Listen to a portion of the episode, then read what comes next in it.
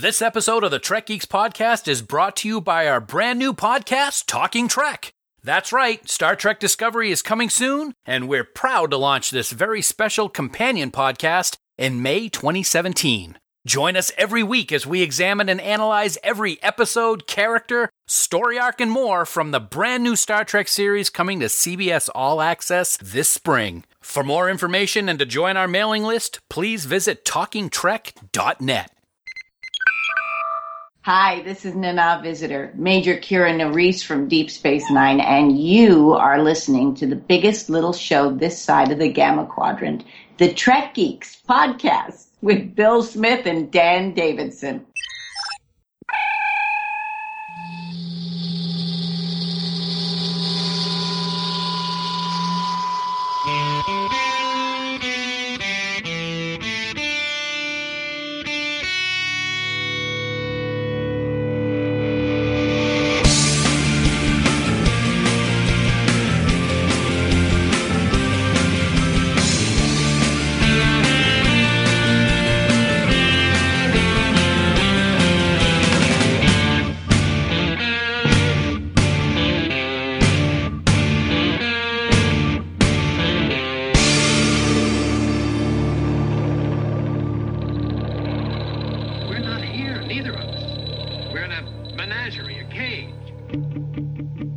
Biggest little show this side of the Alpha Quadrant and of 2017. Welcome everyone to the Trek Geeks Podcast. I'm your co-host Bill Smith. Happy New Year to you all. As we record this, it's New Year's Day. And so I've got coffee. My illustrious co-host has coffee. And let's bring him in at this point. He's about as good on the microphone as Mariah Carey on New Year's Eve. He is the train wreck known as Dan Davidson. Dan, all aboard, buddy! Woohoo! That's not a good comparison whatsoever.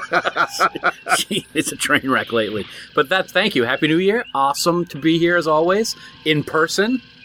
So maybe not as awesome, but that's okay. It's not as awesome for me, I can tell you that right off the bat. The feeling is mutual. Yeah, I feel nauseous. It's all right. Well, it's going to get worse as we go along. Yeah, 2017, episode 88, no more Star Trek 50. No more Star Trek 50, but TNG 30. TNG 30. It's a year where we get the 30th anniversary of Next Gen. We get Star Trek Discovery. We get who knows what. Lots of good stuff. Lots of great stuff. Vegas. Vegas is 220-something days away. 8 months, 3 days. 214 days. There you go. Not that I have a countdown on my phone or anything. No. Dan, if you would, why don't you regale the folks in our audience? Ooh. I know, right? I'm regaling. You're regaling. You are a regaler. I'm not doing it as Mariah Carey, though. Well, if you were, that would mean you're lip-syncing and not doing it well. But unlike her, you can hit the high notes. Oh. So why don't you roll your mellifluous tones into the contact info? All right. Yes. As always, on Twitter, Facebook, and Skype, our handle is Trek Geeks. And wait for it. You can send us an email at podcast@trekgeeks.com. Little new email address there. I say that sounds different, Dan. Yeah, there you go. See, we're always, mixing it up, making sure people are listening. So, yes, podcast@trekgeeks.com. You can also call us at 508-784-1701 and even leave us a voicemail online at speakpipe.com/trekgeeks. Also, as you all may know by now, we have our official Facebook group, Camp Khitomer. A lot of good discussion going on, a lot of fun Trek discussion as always, new people coming in daily it seems, and Bill, I think you know that as a member of Camp Khitomer, people get early access to this here podcast. Say what? Yes, I know, Mariah Carey!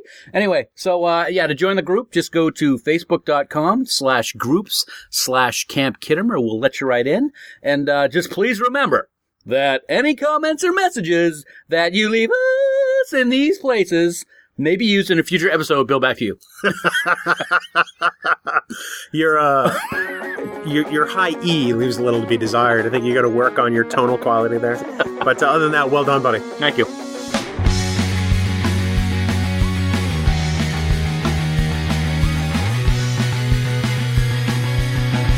Dan, we'd be remiss this week if we didn't acknowledge a huge development in the sci-fi universe.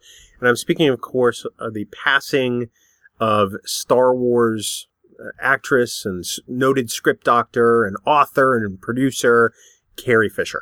Yeah, this week we're not just Star Trek fans, we're sci-fi fans, and it was a shocking story that developed that Friday, I believe, that she suffered a heart attack while on final approach to LAX, and Christmas Day, I believe, her mother, Debbie Reynolds, who unfortunately passed away the day after Carrie, tweeted out that Carrie was in stable condition but still in ICU, and then bam. That news that she passed away, just I think it hit everybody like a sledgehammer.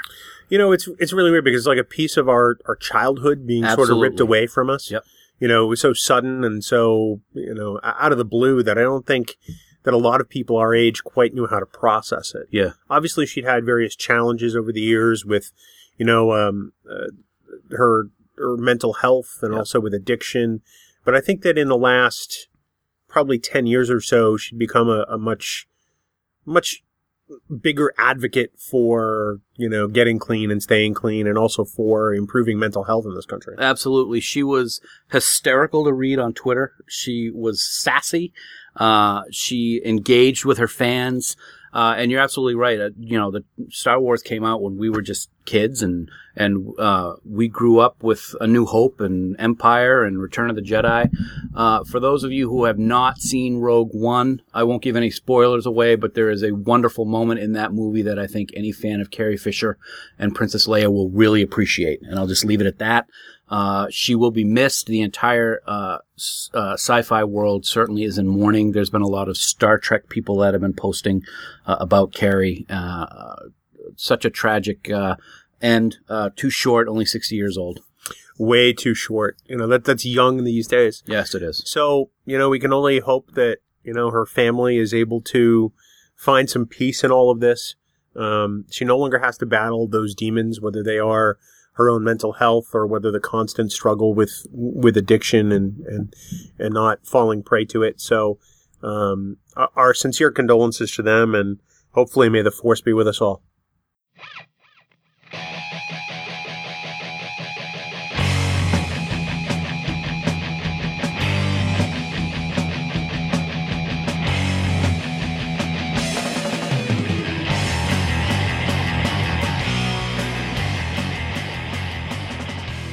Dan, it's time for the first TrekNews.net news in 2017.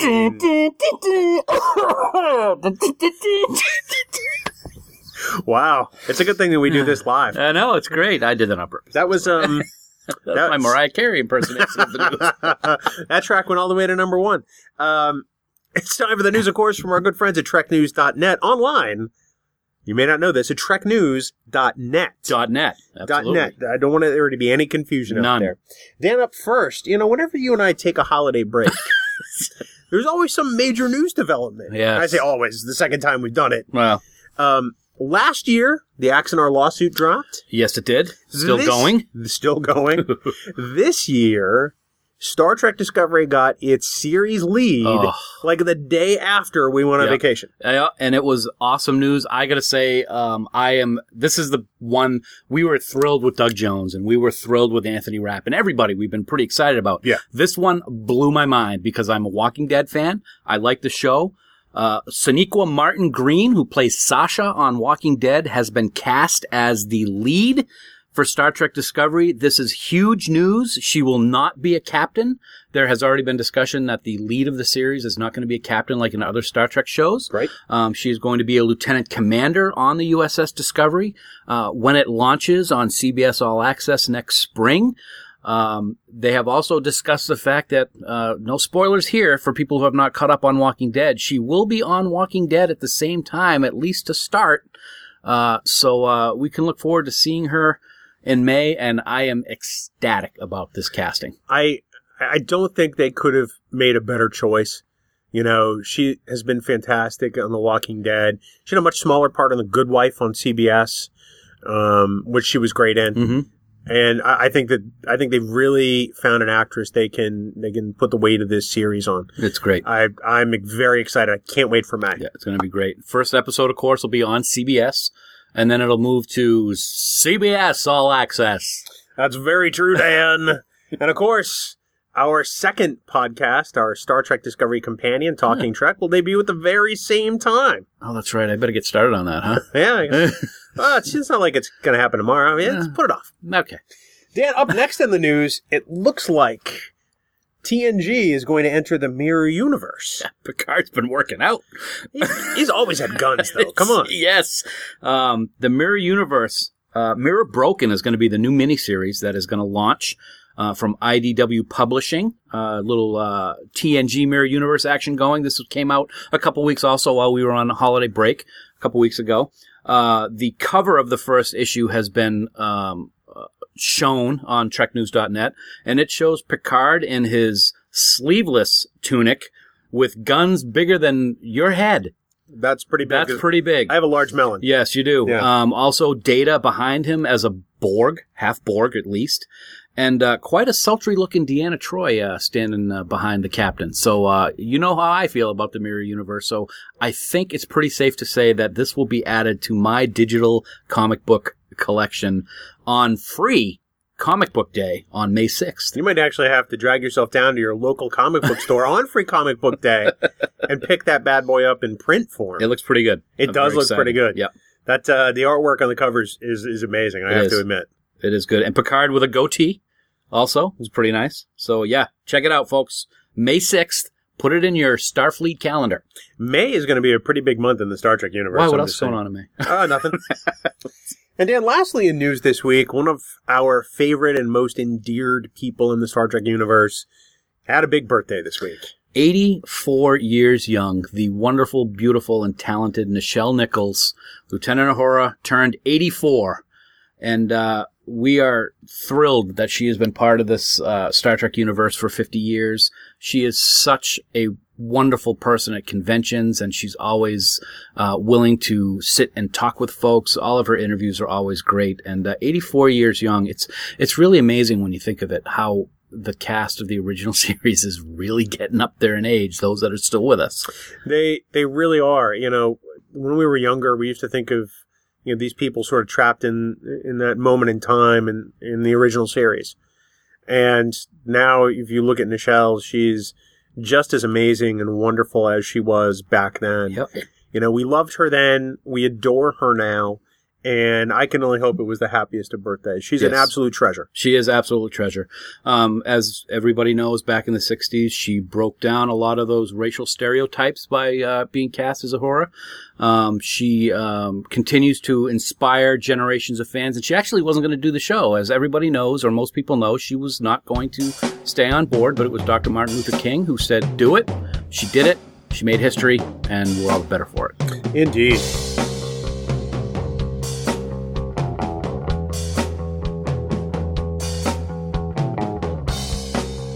Dan, as you know, a couple of weeks ago, we ran a poll in our official Facebook group, Camp Khitomer. We did? We did. No. We did. I don't think you... Neither of us voted in it. No, we couldn't vote in it, no. We wanted to sort of get the pulse of what, you know, people in the group thought of were the biggest stories of 2016. Mm-hmm. And that's what we're going to look at today. Sort of the year in review, as it were, because a lot happened in 2016. There was a lot of stuff going on in 2016. It was a great year. You want to go from the bottom up on what we had in there for polls? Because in the poll, we had a few things that you had initially listed, and we said for people to please put in whatever they thought was big in 2016. So there's not just our selections in there. There's some other ones in there as well that people added themselves. Let me run through the bottom five. All right. And then we'll take the rest of them and go in reverse order from there. How's that? Excellent. So I put out, like you said, a series of options. People added some others. So here were the bottom five vote getters, and this by no means is an indicator of what we think about those stories. We wanted to get the opinions of people who listen to the podcast and people who participate in Camp Khitomer. Yes, yes. So coming in at the bottom was the Roddenberry Vault. Yes. As a news story. Which you got. Which I did get for Christmas, and I love. I haven't gotten it. But I ordered it yesterday. Will it be at your house by today? It'll be there when I get home on Wednesday. Nice. Nice. Yes. The next one up from there is two new Star Trek Continues episodes. Excellent. Which I thought was very big this year. Yes. For reasons we'll talk about later. Mm-hmm. Amazing quality Star Trek, great stories. We were there for two of those shooting days. Yeah, we were. And it was kind of neat to see that sort of come to life. Yep. You know, at least the parts that we were there for, because we didn't know the rest of it. Exactly. We only had a certain... We were there. We were lucky. We were there for the bridge shooting those both days. Oh, I know. That was like a dream come true. Yeah, absolutely. Just getting as many votes as that was STLV50. Mm-hmm. That surprised me. Which, yeah, that surprised me too, but I think maybe it's because there wasn't a whole lot new at STLV50. True. It was a great time, don't get me wrong, but it's not like there was, announcements or anything to do with Star Trek Discovery. Yeah, really. I think maybe if some of that had happened, it would have ranked a little higher. Agreed. Beating that out just by a bit was fan film guidelines from CBS. Mm-hmm. Which are tied to one of our larger stories. Yes, it is. Star Trek Horizon. Yes. Which was phenomenal. Tommy did such a great job with that. He did. Those are the bottom five. Okay. We're going to throw in as an honorable mention the For the Love of Spock documentary, mm-hmm. which you finally saw. Yes. And I saw. Yep. And you liked more than I did. I liked, but I didn't love. That's kind of where I'm at. Yeah. Adam did a great job. Don't get me wrong. Yes, he did. And it was such a wonderful look at his dad from... perspective that we don't normally get. I agree with that. I was looking for a little bit more Leonard, to be honest with you. Does that make sense? Yeah. Yeah, I was too. It turned out to be a little bit more of Leonard and Adam, which is fine. Yeah, absolutely. But I don't think it's what any of us figured was going to happen from the get-go. Right. I have a feeling that, and again, Adam did a fantastic job and we love what he has done. I have a feeling that Roddenberry Vault is going to blow me away. I have a feeling you're right, just watching the documentary pieces. Okay. You're going to be like, what? So let's get into our bigger stories. And I'm going to start with the number five, as voted by the folks in Camp Khitomer. The Khitomerites. The campers. Okay. Much easier to say. I know, but it's fun. Because we know how challenged you are with the English language. Okay, the campies. See? That's just drink your coffee. Drink your coffee. Coming in at number five. The casting news for Star Trek Discovery, and I have to agree that's a huge story this year. Yes. You figure in the last several weeks, the last month or so, we've seen 7 or 8 people announced for the series, including Sonequa Martin-Green, which we talked about most recently. Mm-hmm. But you did mention we were excited. What aspects of the casting excited you the most? I think Doug Jones, the casting of Doug Jones was the one that really, I was like, oh my God, love him in Hellboy. He's been in so many, Pan's Labyrinth. I mean, he's known for his creature, characters, Strain. I guess. The Strain. Yes, The Strain. So Doug Jones was the one that I really was excited about. Before Doug Jones, Michelle Yeoh was cast. She's going to be the captain of the Shinzao, I believe, is the starship. So that was the first official casting that we had come out this year for Discovery. We also had Anthony Rapp was announced, and I got to tell you, he is so awesome to watch on Twitter. If you haven't followed him on Twitter, follow him. He's watching the entire Star Trek collection in preparation for being on Discovery, and it's pretty cool what he's tweeting about. I think he's cherry-picking episodes right now. Yes, but he'll be getting to everything. Sorry, I hit the table. I thought you hit me. No, I want to hit you. Don't get me wrong. But, Anthony also has a baseball podcast. I did not know that. He does. It's called, I think it's called The Clubhouse. Okay.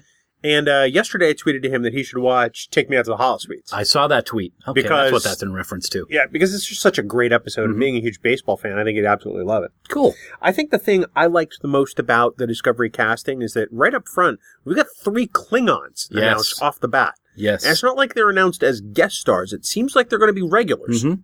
There's been no discussion of what is going to be happening in Discovery, this arc for the first season. We don't know. But we know that we're going to have Klingons. Shazid Latif and Chris Obi and Mary Chifo or Chifo. I'm not sure how to pronounce Chifo. I'm not sure. 3 Klingons, female Klingon as a major character, which I think is fantastic. Very excited about all of this. Knowing that there's going to be a large Klingon arc, I think is very exciting, even though we don't know that for sure. Mm-hmm. Of course, with Mr. Fuller's departure. Maybe we'll get some information as the show unfolds of maybe what he was thinking. If it goes a different route, we'll see. But that's a lot of cast members over the last several weeks announced. They start filming this month because it is January now. It is January. Yeah. And that's so amazing to me. It's like, oh, my God. So you figure set pictures. Somebody's going to have some of those at some point. I imagine CBS is going to put some of them out there on social media. It's the first Star Trek series we've had in the advent of social media. That's right. Enterprise was already gone by the time it really took off on social media. Facebook was still in its infancy. Yep. So I have a feeling that's going to be really exciting. I wish it were I wish it were May already. I know. I got a lot of work to do for the podcast. Well, I think we both do. Yeah.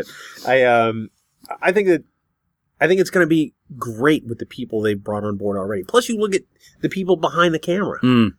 You know, I think that this has all of the makings of the next great Star Trek series.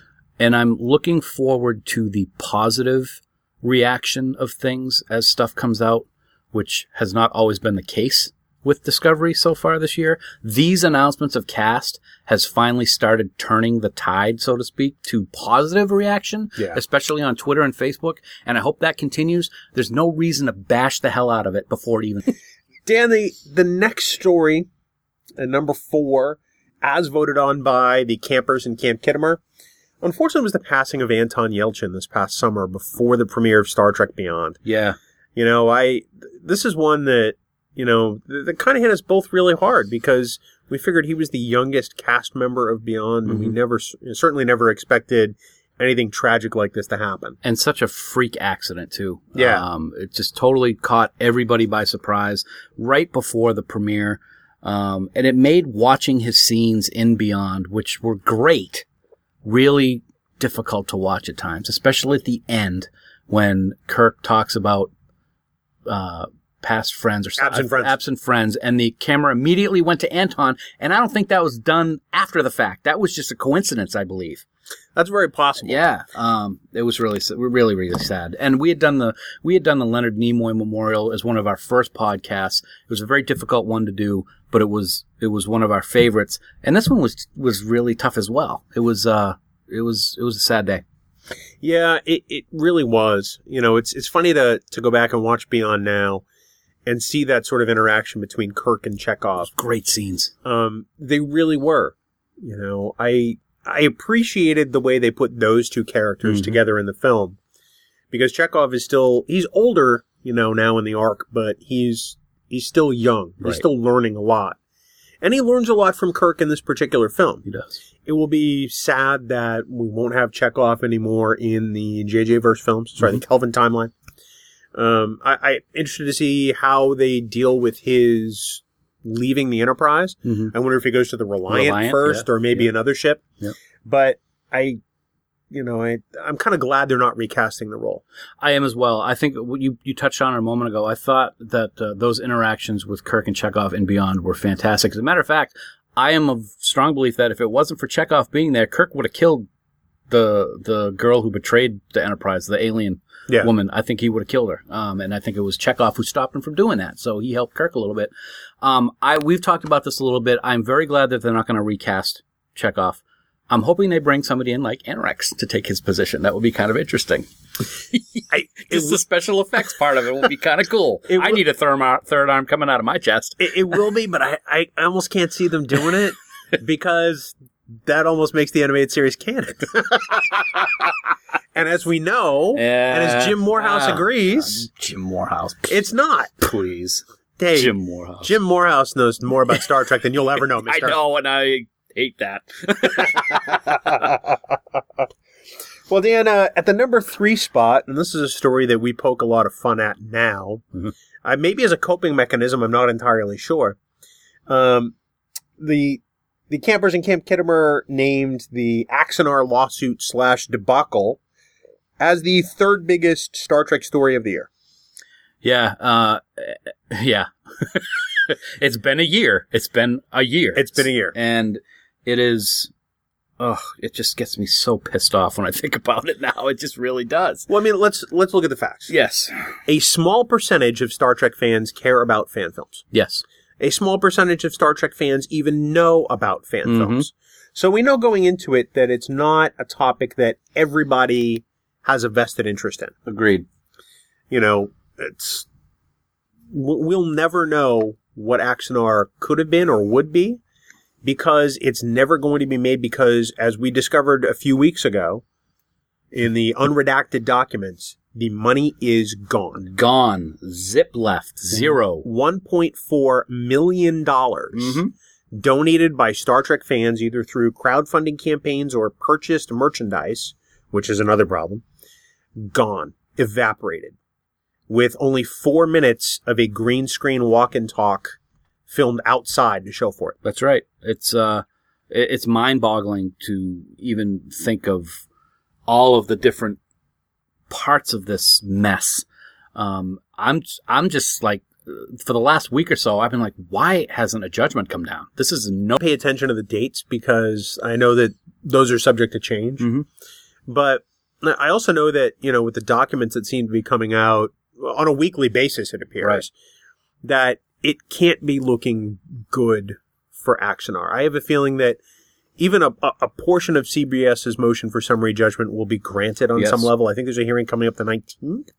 I could have that wrong, but please don't quote me. Okay. But I have to believe that CBS will get part of what they want then. Yes.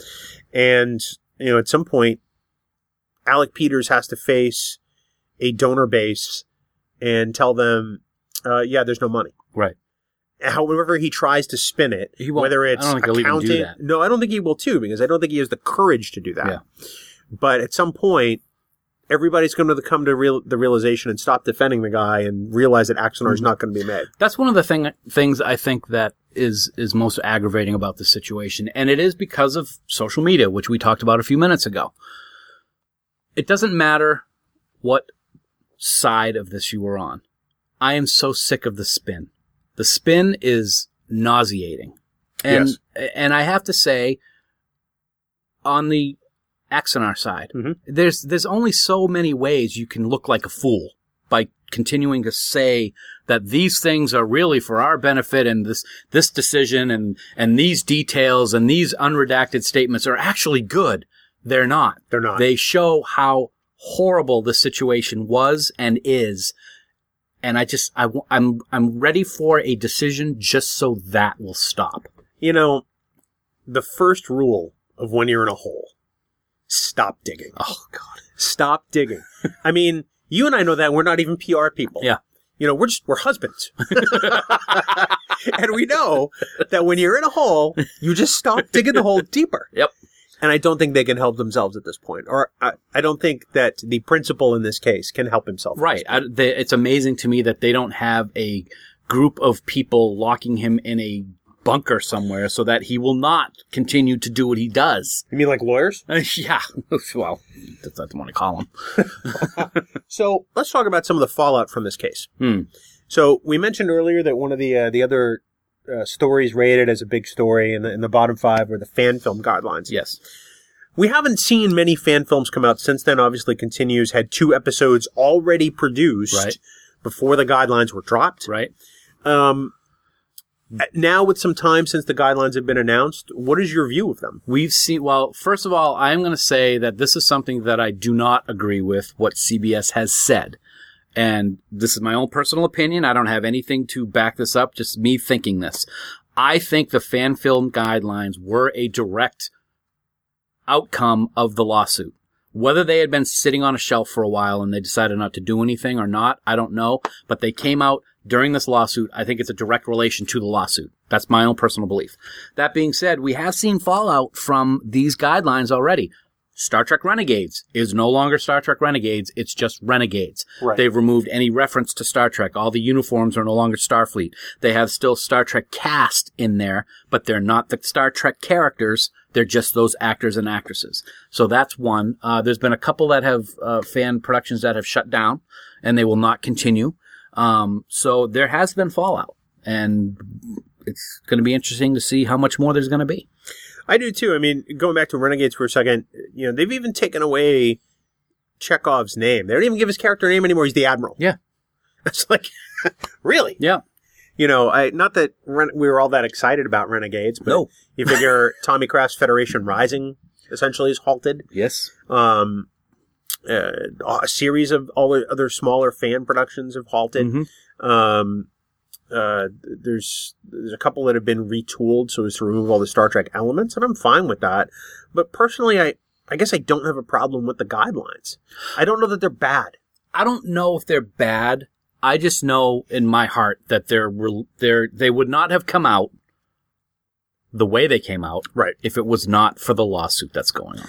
I can only hope that And let me, I'm sorry to interrupt. No, go ahead. Let me say, if not for the lots still going on and not for the way that the defendants have been dealing with this. Yes. If they were dealing with it in a different way, I think this whole thing would be much different. But the principal is who he is, and it's not going to let it go. I think that instead of blaming CBS and Paramount, if he had just come out and said, okay, you're right, I'm sorry. Yep. We'll make changes. You know, I think that we would have seen a much different climate. Mm-hmm. I don't think there would have been fan film guidelines. Exactly. Like I said, it's directly tied to this. Well, that's why we call them the Axanar rules, and that's why we named that episode the Axanar rules, because as much as CBS wants to say they're not, they really kind of are. Yeah. And that may not have been their intention, but it's kind of hard to separate the two, especially when they came out during this whole process. Absolutely. Yeah. It'll be interesting to see, once the lawsuit is over, what happens with those guidelines? Because I'm of the mind that they may not be forever linked to StarTrek.com, so to speak. Well, and the other thing, too, is that, you know, they've said that they're guidelines. They're not rules or laws. Yeah. This is what you can do to avoid getting a call from their lawyers. That doesn't mean the lawyers are going to call. Right. That's true. Know? That's absolutely true. As with any IP holder, they can choose to selectively enforce. Yep. You know, whatever they set forth. Regardless of what some people may say. That's right. Regardless of what anyone says. I'm sure it will lead to some creativity. I hope it does. Mm-hmm. I mean, there have already been a couple of shorter films out there that I think have been probably not too bad. It's shown some great love of Star Trek, and I think that that's really what's at the core of all of this. That's true. That's what's at the core of most fan films, and not the desire to build your own business. Right. Exactly. Like someone may have allegedly done. Allegedly. And I'll tell you, the other thing that I am tired of hearing is comparison of these guidelines to Star Wars fan films. It is so infuriatingly funny listening to someone try to make this comparison. Mm-hmm. The Star Wars ones are far more stringent. Exactly. And they're just for the contest. Yes. People don't seem to understand that. Certain people, anyway. Yeah, well, no, that's their problem. That's true. Well, let's move on from Axanar and talk about the second biggest story as voted by Camp Khitomer. Mm-hmm. And that is... Your favorite. You love to hear this. Star Trek Beyond! Yes. We finally got the Star Trek movie in the Kelvin timeline that we've been waiting for. You know, that's exactly what it is. Mm-hmm. You know, I saw somebody comment online in Camp Khitomer that it's nice that Star Trek finally has better movies than Star Wars. And comparing Beyond to Rogue One, which I've not yet seen. Yep. Rogue One, that is, I haven't seen. Yes. And Force Awakens. I've saw Force Awakens. Yes, I know you did. Yeah. I didn't like it. Yeah, I know you did. But I did see it. Yes. I'll go see Rogue One one of these days, maybe. Mm-hmm. I was more excited about that than I was. But you were very excited about it. Yet we digress. That's all right. Star Trek Beyond, arguably one of the biggest stories of the year. Like you said, it gave us the film we finally wanted. Mm-hmm. You've probably gone back and watched it at least a couple of times since it's come out on home video. I've probably seen it about 10 times. Okay. No, yeah. Does it still hold up for you? Yeah, it does. It really does. What's interesting to me is that it was quote unquote disappointing at the box office in terms of numbers, even though it made like $300 million or something, whatever. But with that being said, I really enjoy it. It is finally a Star Trek episode on the big screen. Yeah. I really like that. There are some parts that are a little, you know, the very beginning with those little things, the little creatures. I thought that was hilarious. It's hilarious, but it was also, if somebody's going to see this movie expecting, you know, this is going to be the movie, that first scene might turn them off a little bit, I thought. But I thought it was a riot. Yes and no. I mean, I think, you know, in Kirk's monologue or his captain's log during that section after the initial opening of the movie. I got the coffee mug. He talks about how their mission has become somewhat episodic. Mm-hmm. And I thought it was a nice nod to the original series. Yep. Yeah, the original series had some of those lighter moments. Mm-hmm. And I thought that this was a great way to translate that for this generation and the big screen. I thought that scene was just so well done. I love a good sight gag as much as the next guy. And then when you realize that those things are, as Scotty would say, very wee. I thought it was just a great... Yeah. Open to the movie, especially when the last one was just so serious. Yes. Dark. Dark. Oh, death. Very dark. Yeah. Very dark. I thought that it It did what some of the Star Trek films do when they provide some of these lighter moments. You know, like McCoy in the bar in Star Trek III, trying to charter a spacecraft. Yes. Great scene in a very serious movie, and I think of this scene the same way. Okay, that's a good way to look at it. I don't know if I've looked at it. I've looked at it as this is the first scene. It's even before the Kirk's captain's log. Right. So it's like, but it's a great movie. Idris Elba is fantastic. The only thing I didn't like about him is that you don't get to see him until the very end. The very end he's got movie. So much makeup on, and he's such a good actor, and his facial expressions and other films that he's done with his acting have been great. But it was good character development. I love Beyond. I really do. I do too. I know that there's been a couple things that we talked about when we did our review that I'm like, I can't remember them right now.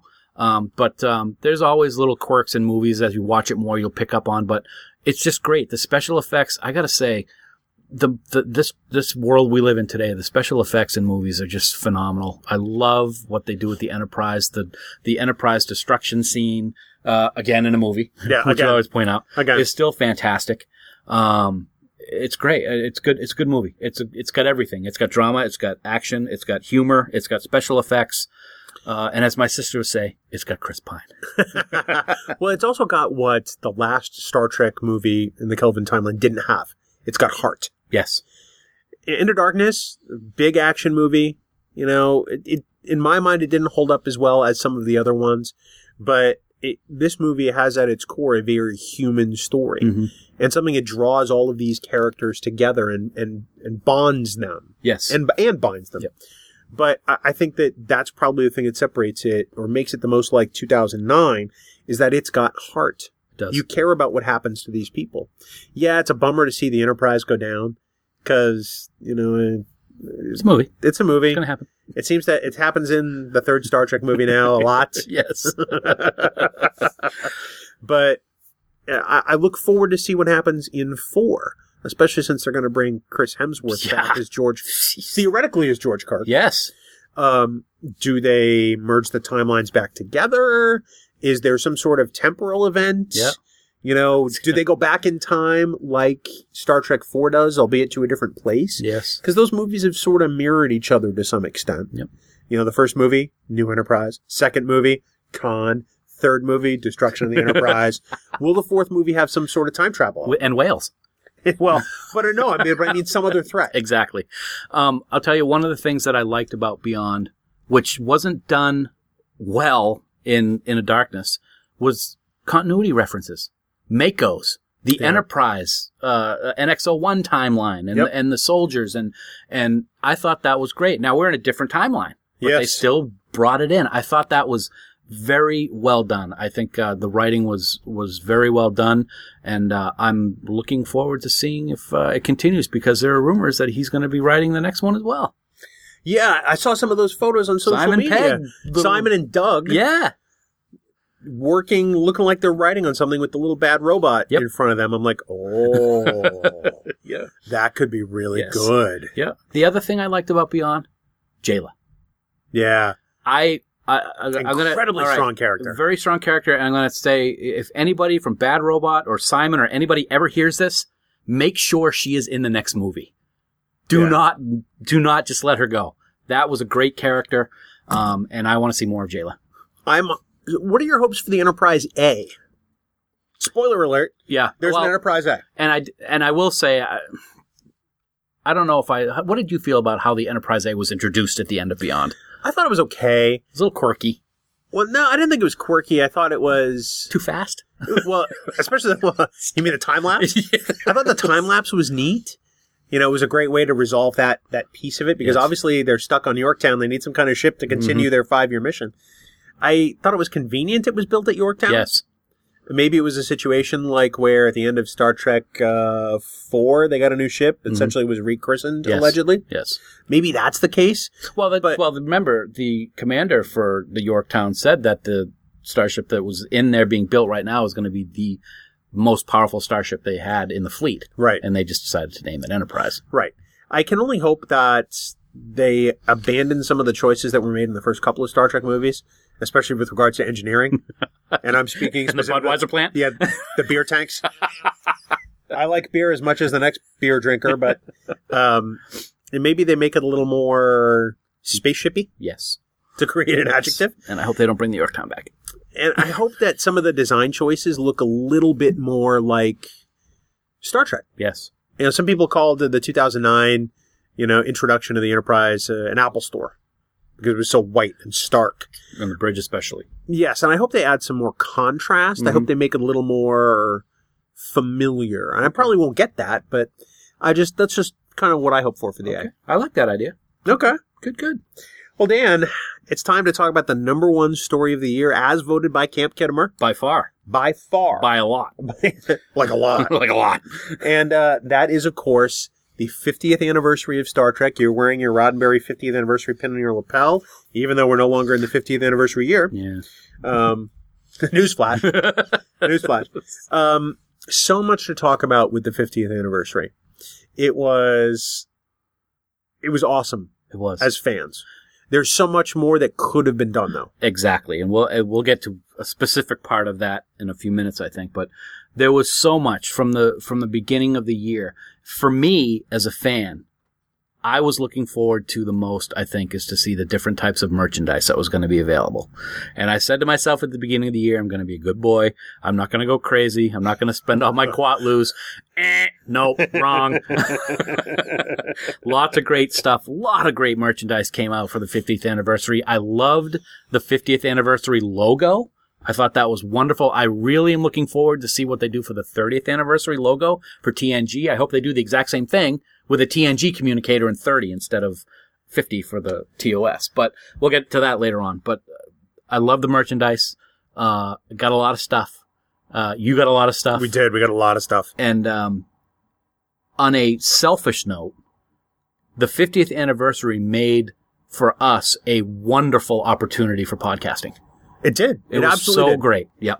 It absolutely did. All year long, we got to incorporate that 50th anniversary Delta into the Trek Geeks logo. Yep. It was on every album cover that you produced because you do all of our album covers and you do a fantastic job. Thanks, man. And it was a little weird this week to go back to the standard Starfleet Delta. I know. Don't get me wrong. It's still awesome. Yes. But for an entire year, the first full year of our podcast, really, if you think about it. Right. We had a logo that had the 50th in there, and it was awesome. Yep. So I can only hope that, something changes with that. Mm-hmm. But it was a great opportunity for us. We got exposed to so much more. Yes. We talked about so many different things as a result. Mm-hmm. What was the biggest letdown for you for the 50th? Vegas. Really? Yeah. I think, I'll say it. I think creation really blew it with Vegas 50th. Now, I know that there was New York, which took place later on that month, I believe, or September. I forget when it was. September.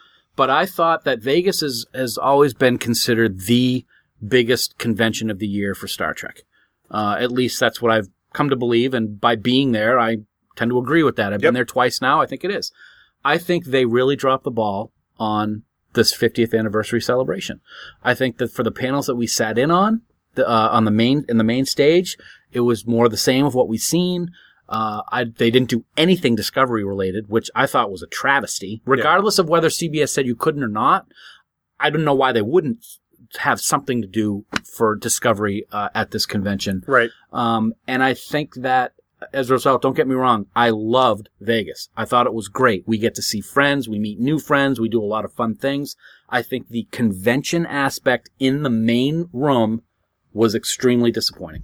Yeah, it was, in a sense. I mean, it's always great to see our Star Trek family. Mm-hmm. Whether it's the friends we've known for years or the new friends we've made while we were there, or even our Continues family, because we do think of the Star Trek Continues folks as part of our Star Trek family. Yep.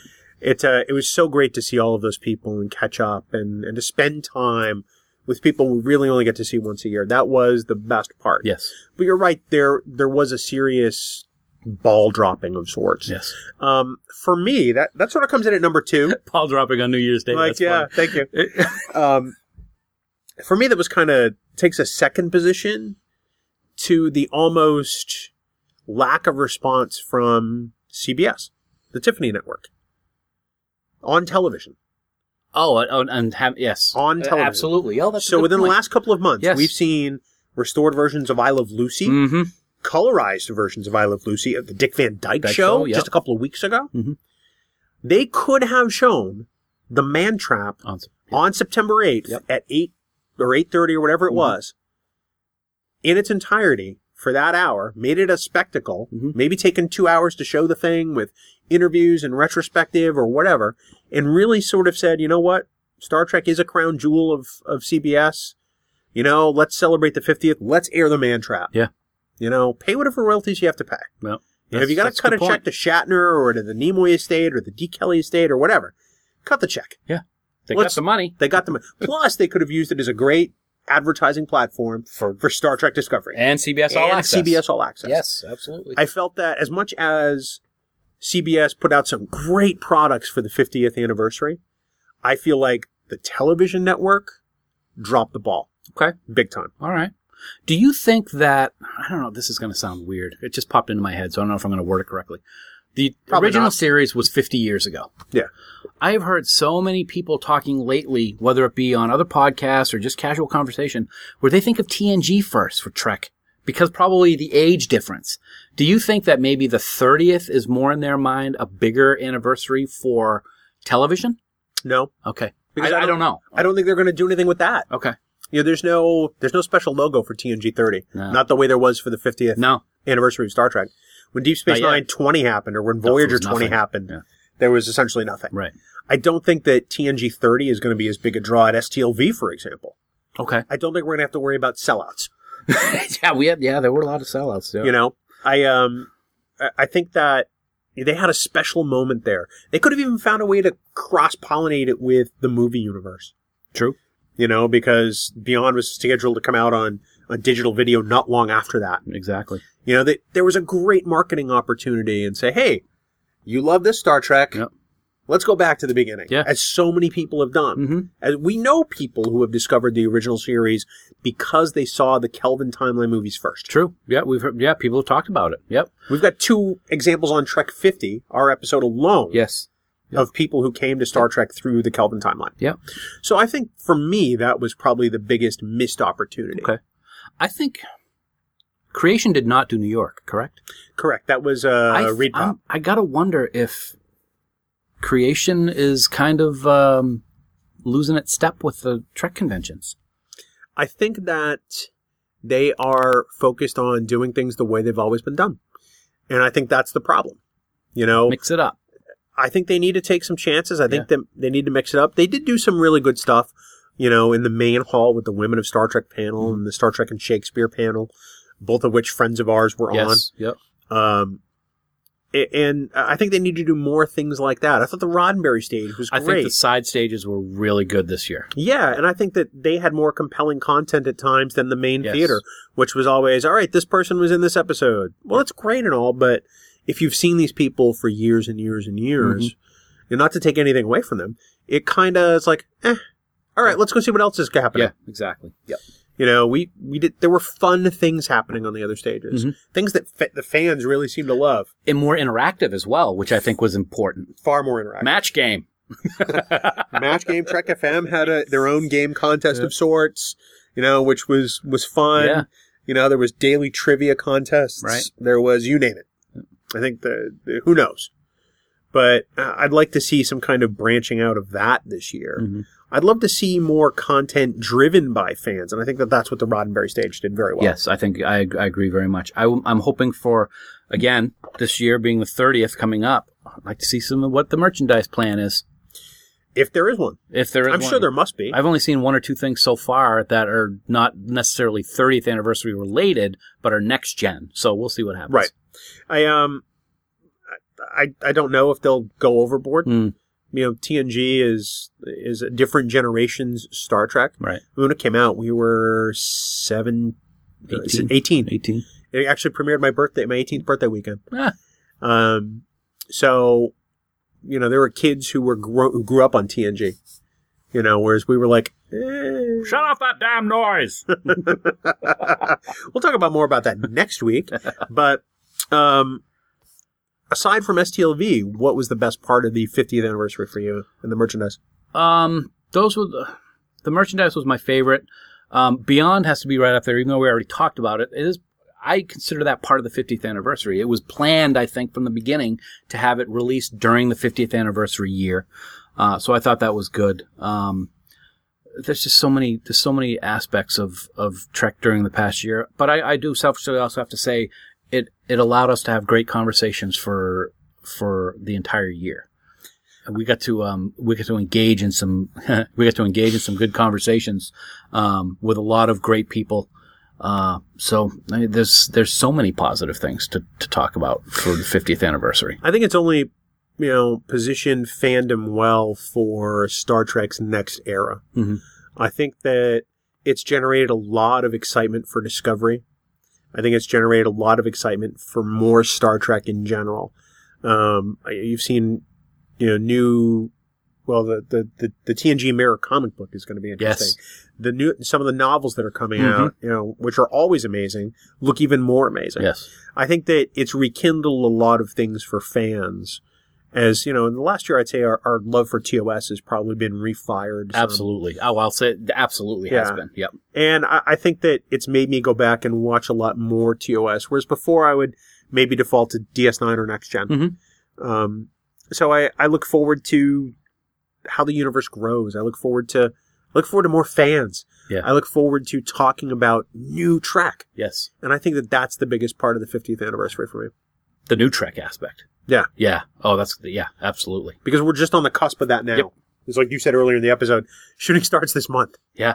And we're going to talk about new storylines and new characters and be able to be at the forefront as fans mm-hmm. on this new stuff coming at us. We're going to be seeing it for the first time along with everybody else. And we haven't been able to say that before. I know. Yeah. For at least 12 years. Yeah. By the time Discovery airs. Right. That's pretty cool. 12 years. Yeah. So it's been a great 50th anniversary year. It's been a year that I will always remember for its highs and its lows. Mm-hmm. From watching The Man Trap in as a group watch with some of our Trek Geeks listeners online. That was funny. To some of the lows. Yeah. With the passing of Anton and things along those lines. It's been a year to reflect. It's been a year to be excited about Star Trek again. Mm-hmm. And, I think that 2017 is we're just getting started in the final frontier. Right. It's going to be a fun journey. It is. Dan, what's always a fun journey is listening to all of the albums of our friends' Five-Year Mission. It's 2017. That means we could see year 4 mm-hmm. this year. Yeah. Oh. I know they've been rehearsing songs. I know they've been playing songs right and left. But our friends, the band Five-Year Mission, they provide all of the music you hear on Trek Geeks. We can't possibly thank them enough. No, they are great. So great to us. Yep. And they're great to me because I'm a de facto member of the band, whether it's honorary or not. And we love their music, and we do truly listen to it all the time. We do. We love them. We love every single member of the band. I cannot wait for the next one to come out. The next album is going to be fantastic. They have been dropping hints, so we know that it's in the works. Yeah. So the other thing I like about Five-Year Mission, oh God, is it's a new year, so people have been saying I've been dropping the ball a little bit, not on my game as much. That's true. Your game has actually sucked. Okay. Yeah. Thanks. All right. Well, I appreciate that, ex post facto member, or whatever the hell you said a minute ago. Yeah. So I decided to branch out a little bit to start the new year and not just watch TOS or TNG or whatever. So I was watching an episode of Voyager, Season 1 Voyager, of the special edition that I have. Do you hate yourself? A little bit. Tom Paris was convicted of murder on an alien world in this particular episode, and his punishment was to witness all of Dan's Farkisms every 14 hours. Ugh. Ex post facto. Oh, my God. Check it out. It's a little scary. I am terrified right now. Ex post facto. Yeah. On Blu-ray, it's great. So, translated from Latin, would that be after the fark? Whatever you want, man. Okay. Well, yeah. How long did you stay up thinking of that one? That was a couple hours, I think. Do you always write these down? This is the first time you and I have recorded an actual episode in full length. Do you always? You've got notes in front of you. I have a spreadsheet on my Google Drive of my farcisms. You do not. I do. I will show. No, I shouldn't. I'm sorry. Not a spreadsheet. A table with all my farcisms. Yes, I write them all up. That's fantastic. And even writing them up, they're still as bad as people say they are. So I'm not doing something right. Oh, they're horrid. Dan, we want to remind people that they can subscribe to the podcast on iTunes, yes, as well as a variety of other places, but we're hoping that people leave us a review on iTunes so that other folks can discover the show. And Bill, don't be a bore. So we got an email, and somebody went out of their way to email us and say that the podcast was okay, but that Dan Davidson guy really is a bore, and that you're terrible. Yeah.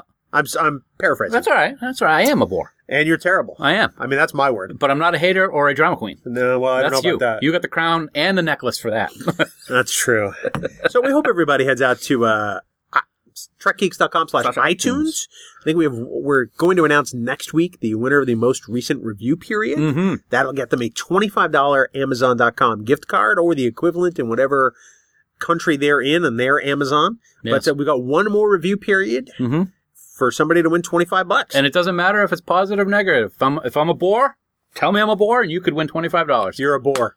You win $25. Oh, today I want to... people will hear that coming up when I won today. But, yeah, so trekgeeks.com/iTunes. It's amazing. I closed my iPad, and, of course, I got my notes for the show on Next week. Next week, yeah. Dan. Huh. Why don't you tell us what we got coming up? Well, we've talked about it a little bit today, and...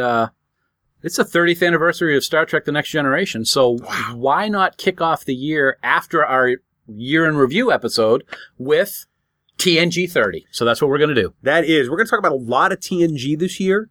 I think we're going to try to focus one episode a month heavy on TNG at least. I'm not going to use any contractions during any episode. It's TNG-related. Will you use your arms, too? Yeah, I will have to. First couple of seasons, Data doesn't walk with his arms. Have you noticed that? And we're going to try to knock out all of the theater skip-its for TNG this year. I think that we can do that. I think we absolutely can. We'll have some special guests helping us with it, and it's going to be a great year. I look forward to it. We're going to talk about Encounter at Farpoint in September for the 30th anniversary, much like we did for The Man Trap on the 50th. So there's a lot to come this year. Good stuff. Good stuff. And it's good stuff because it's with you, pal. See, now I can see your face. I know that you don't believe a word of that. It's going to say it. Dan, we want to remind everybody for more great Star Trek discussions, please visit our friends at the Tricorder Transmissions online at thetricordertransmissions.com. They've got like a bajillion shows over there. There's Shore Leave. Virginia. There's the flagship show. They do Gold Key Comics. They do the Atavacron series. Well, that's a bajillion. Okay. There's more. There's more. If you head on out to the tricordertransmissions.com once in a while, you would know that. I know that. Do you? Apparently you don't. They have a Five-Year Mission podcast. They do. What are little songs made of? Taking a look at all of the songs on their albums. There you go. And the impetus behind them. I know. I like that. That's different from impotence, which... Wow! And Dan, of course, for all the latest news on everything Star Trek in this upcoming year, we hope you'll head on over to TrekNews.net. For now, this has been episode 88 of the Trek Geeks podcast. We do hope you all live long and prosper in this new year. You too. And this one's for Paul. You son of Tinka, you greater than the Gungans? Me like this. Maybe we should be coconutta. How's the mic on that one? You blew that level away.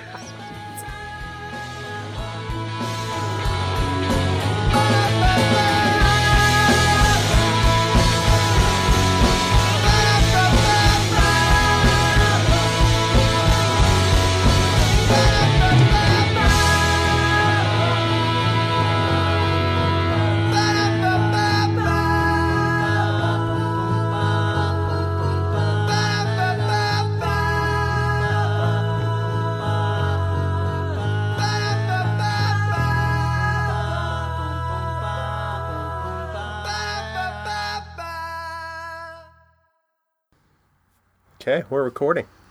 Do you want to do this now? Okay.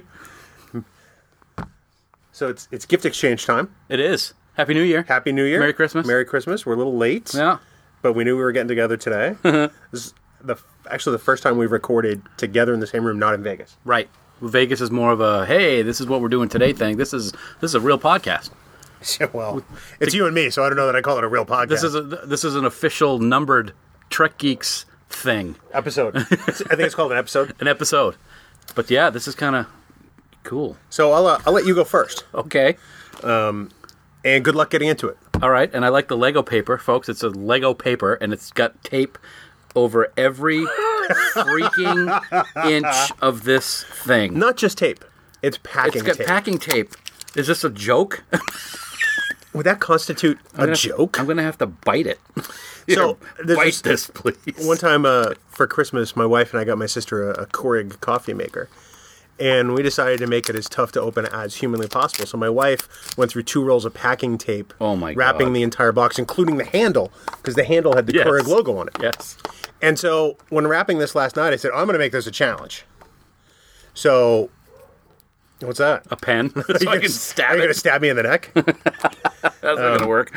Is there one spot that's like hidden? Maybe. Okay. And it is somewhat fragile. So don't Conan that thing off the bulkhead. Well, that's going to happen in a minute.